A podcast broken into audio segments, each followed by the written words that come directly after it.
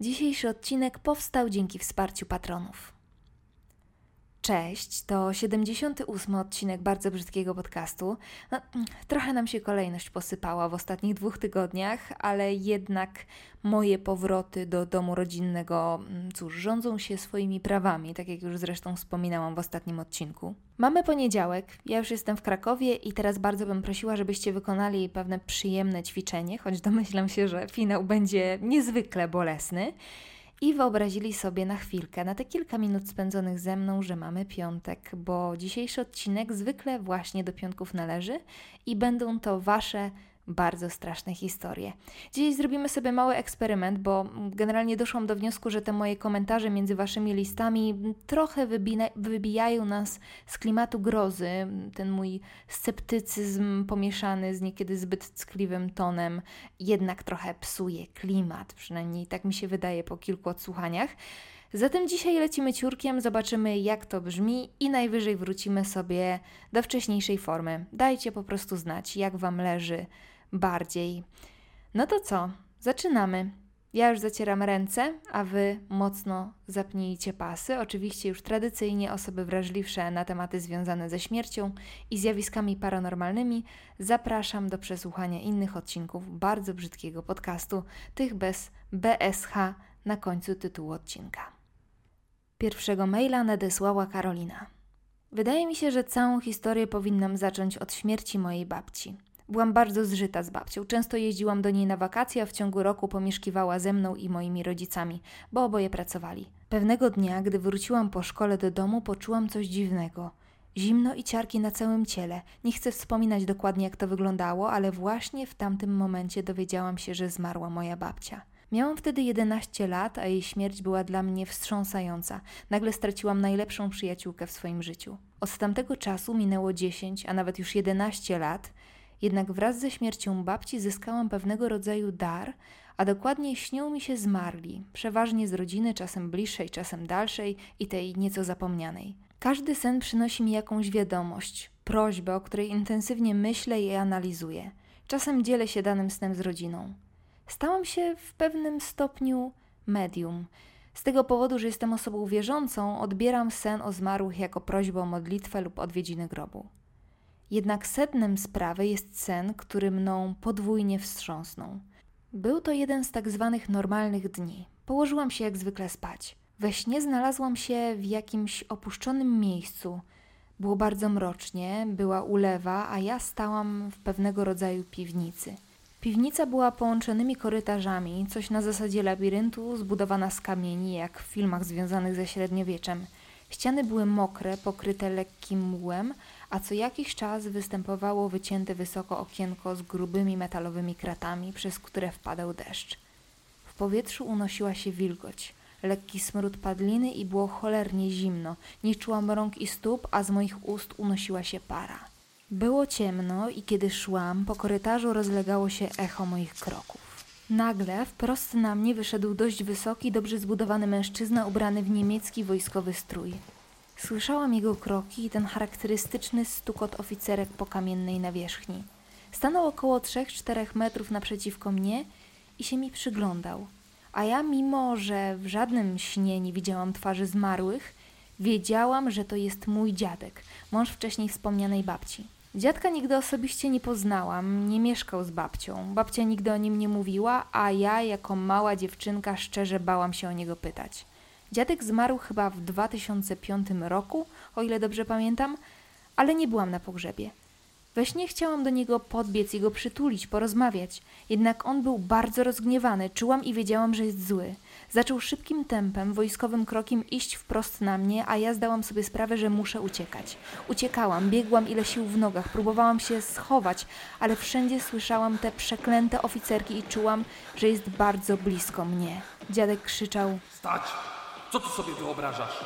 I tak was kurwa wszystkich dorwę, słyszysz? Dorwę was i zabiję. Całą tą okropną atmosferę podbijało echo zarówno niemieckich oficerek, jak i donośny krzyk. Uciekałam przed nim, czułam jak serce prawie ze mnie wyskoczy. Byłam przerażona, on był dosłownie dwa, trzy metry za mną. Nagle wyrwałam się ze snu w środku nocy. W domu było ciemno, musiałam płakać przez sen, bo poduszka była mokra, a ja sama byłam cała spocona i spięta. Obudziłam się w takiej pozycji, w jakiej zasypiałam i wszystko mnie bolało. Sam sen nie dawał mi spokoju, ale mimo wszystko udało mi się dalej zasnąć. Kolejnego dnia poszłam do mojej siostry na kawę i z płaczem opowiedziałam jej mój sen. Siostra była przerażona i wspólnie rozpoczęłyśmy analizę. Jak się okazało, ona wiedziała o dziadku nieco więcej, ale nawet nie zdajecie sobie sprawy, jak bardzo byłam zdziwiona i przerażona, gdy dowiedziałam się, że mój dziadek urodził się w Niemczech. Nikt jednak nie wie nic więcej, a mój tata, syn wyżej wymienionych, jest ostatnią osobą, która została z tej rodziny. Jednak on sam również nie mówi nic więcej na temat dziadka. Tata był mały, gdy babcia z dziadkiem się rozeszli i jak twierdzi, niewiele pamięta. Jak zwykle sen towarzyszył mi w myślach jeszcze przez kilka dni, za dziadka się pomodliłam kilka razy i od tamtego momentu do mnie nie przychodzi. Jednak gdy tylko o nim pomyślę, od razu moja głowa jest w stanie odtworzyć stukot wojskowych niemieckich oficerek i odgłos mojego zmęczonego, wyziębionego oddechu. Tak jak mówiłam na wstępie, dziś komentarz sobie daruję i uciekamy do kolejnej historii, którą nadesłała Iwona. Za dużo paranormalnych historii w swoim życiu nie przeżyłam, ale z opowiadań mojej mamy okazuje się, że po prostu o nich nie pamiętałam, bo byłam za mała albo po prostu je wyparłam. Nie są to super straszne historie, bardziej takie skłaniające do przemyśleń. Dla mnie są one ważne z tego względu, że chcę wierzyć, że życie nie kończy się wraz ze śmiercią ciała. Ale do rzeczy. Jestem drugim dzieckiem moich rodziców i ostatnim, jednak jestem jedynaczką. Pierwsze dziecko moich rodziców, dziewczynka, zmarła podczas porodu. Kiedy już ja byłam na świecie, moje łóżeczko stało zaraz przy łóżku moich rodziców. Mama opowiadała, że pewnej nocy coś się obudziło, jakiś głos. Pomyślała sobie od razu, że to może ja się przebudziłam i coś do siebie mówię, ale nagle uświadomiła sobie, że jestem za mała na to, żeby cokolwiek mówić. Otworzyła oczy i zobaczyła małą dziewczynkę, śmiejącą się, biegającą spod mojego łóżeczka do drzwi. Nie przestraszyła się. Wiedziała, że to jej córka. Kiedy opowiadała mi tą historię, zaczęła wspominać, że od zawsze się z kimś bawiłam, z kimś rozmawiałam, chociaż w pokoju byłam sama. Coś w tym jest, bo od zawsze mam wrażenie, że ktoś nade mną czuwa. W jednym z podcastów mówiłaś, że śmiesznie by było, gdyby okazało się, że nasz anioł stróż to niski pan z dziwnymi oczami. Moim na pewno jest dziewczyna, rok starsza ode mnie, mojego wzrostu z burzą loków na głowie i uśmiechem na twarzy. A do tego obok niej stoi starszy wysoki pan, lekko zgarbiony, z łysiną na czubku głowy i poważną miną, ale nigdy nie patrzy w moją stronę. To mój dziadek. A propos mojej mamy, była jeszcze jedna sytuacja, która zapadła mi w pamięć. To już było jak mieszkałyśmy w innym mieście, a ja miałam około 17-18 lat. Wieczorem, jak zawsze, mama zapalała świeczki w domu. Robi to albo dla klimatu, albo w jakiejś intencji. Tym razem myślała o mojej siostrze, gdy zapalała świeczkę trzymaną przez aniołka. Gdy to zrobiła, pocałowała go w czoło. W nocy coś się przebudziło i usłyszała kroki w salonie. Znowu się nie wystraszyła, tylko obróciła na drugą stronę. Nagle poczuła, jakby ktoś ucałował ją w czoło, lecz gdy otworzyła oczy, nikogo nie było. Bardzo dziękuję za tego maila. Następną wiadomość nadesłała Dorota. Babcia mojej przyjaciółki jest osobą turbowierzącą i zawsze powtarzała nam, żebyśmy nigdy nie były same poza domem w godzinach północy. Opowiadała nam własne straszne historie, których doświadczała będąc nastolatką, jednak jakoś nigdy nie traktowałam tego serio. Pewnego wakacyjnego wieczoru wraz z dwiema przyjaciółkami siedziałyśmy sobie na plaży nad jeziorem. Rozmawiałyśmy i wygłupiałyśmy się robiąc mnóstwo snapów, wtedy Snapchat miał swój czas świetności. Po kilku godzinach spędzonych tam zgłodniałyśmy i postanowiłyśmy się wybrać na pobliską stację benzynową. Najkrótsza droga prowadziła wzdłuż linii brzegowej i zajmowała jakieś 10 minut spacerkiem. Jako, że była już noc, a wokół zero światła, wyciągnęłam telefon i włączyłam latarkę. Świecąc pod nogi, jakoś odruchowo skierowałam ją na wprost nas i wszystkie nagle zamarłyśmy. Zobaczyłyśmy wysokiego mężczyznę ubranego w białą koszulę. Opierał się o drzewo. Od razu popatrzyłyśmy na siebie i kiedy ponownie skierowałyśmy latarkę na mężczyznę, jego już nie było. Cała akcja trwała maksymalnie 5 sekund. Niemożliwe, żeby mężczyzna gdzieś sobie poszedł. Z jednej strony była woda, z drugiej krzaki, pokrzywy. Jedyną drogą była ścieżka, na której nie było nikogo oprócz nas. Znowu na siebie popatrzyłyśmy i jedna z nas sprawdziła godzinę. Było kilka minut po północy. Złapałyśmy się za ręce i przyspieszyłyśmy kroku. Nie byłyśmy w stanie znaleźć racjonalnego wytłumaczenia tej sytuacji, skąd ten mężczyzna się tam pojawił.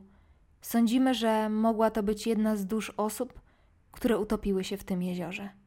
Pięknie dziękuję za historię i na koniec pozwolę sobie dorzucić coś od siebie, bo słuchajcie, chyba już wiem, na czym polega ten cały paraliż senny, o którym mi tak często piszecie, pomimo tego, że wciąż go nie przeżyłam.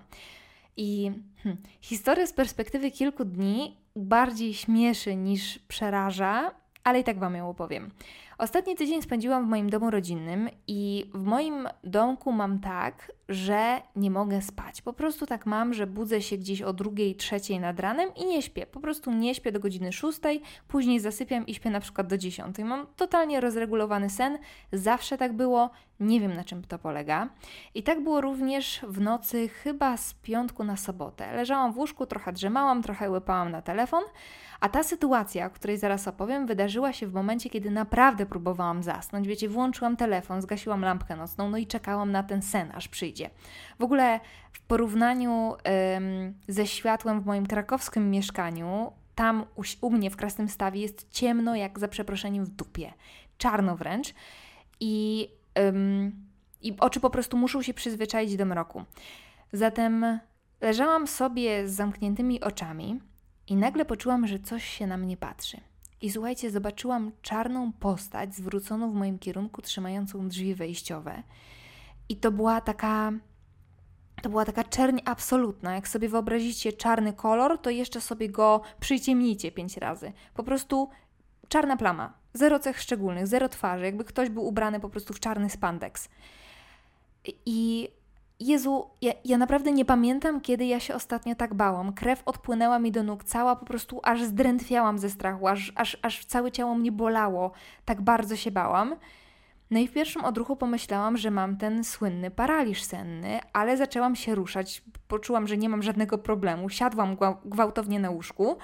No i postać wtedy gdzieś się oddaliła, gdzieś zniknęła. No i generalnie czekałam kilka dobrych minut, aż mi trochę przejdzie, aż, aż e, uspokoję rytm serca. Oczywiście nie spałam do rana. I wiecie, co się okazało? Że to mój ojciec w drodze z łazienki postanowił sprawdzić, czy śpię. I się mi przyglądał, i było ciemno, więc on nie widział, czy mam otwarte oczy, a ja nie widziałam, że to jest mój tata, bo nie widziałam żadnej po prostu żad, nic. A że mój tata jest łysy, to nie widziałam nawet włosów, czy jakiejś cechy charakterystycznej. No niemożliwe. No ale dzięki temu już wiem oczywiście mniej więcej, e, co opisujecie w swoich mailach. No, to jest mm, przerażające odkrycie, nawet jeżeli potworem jest Twój własny tata.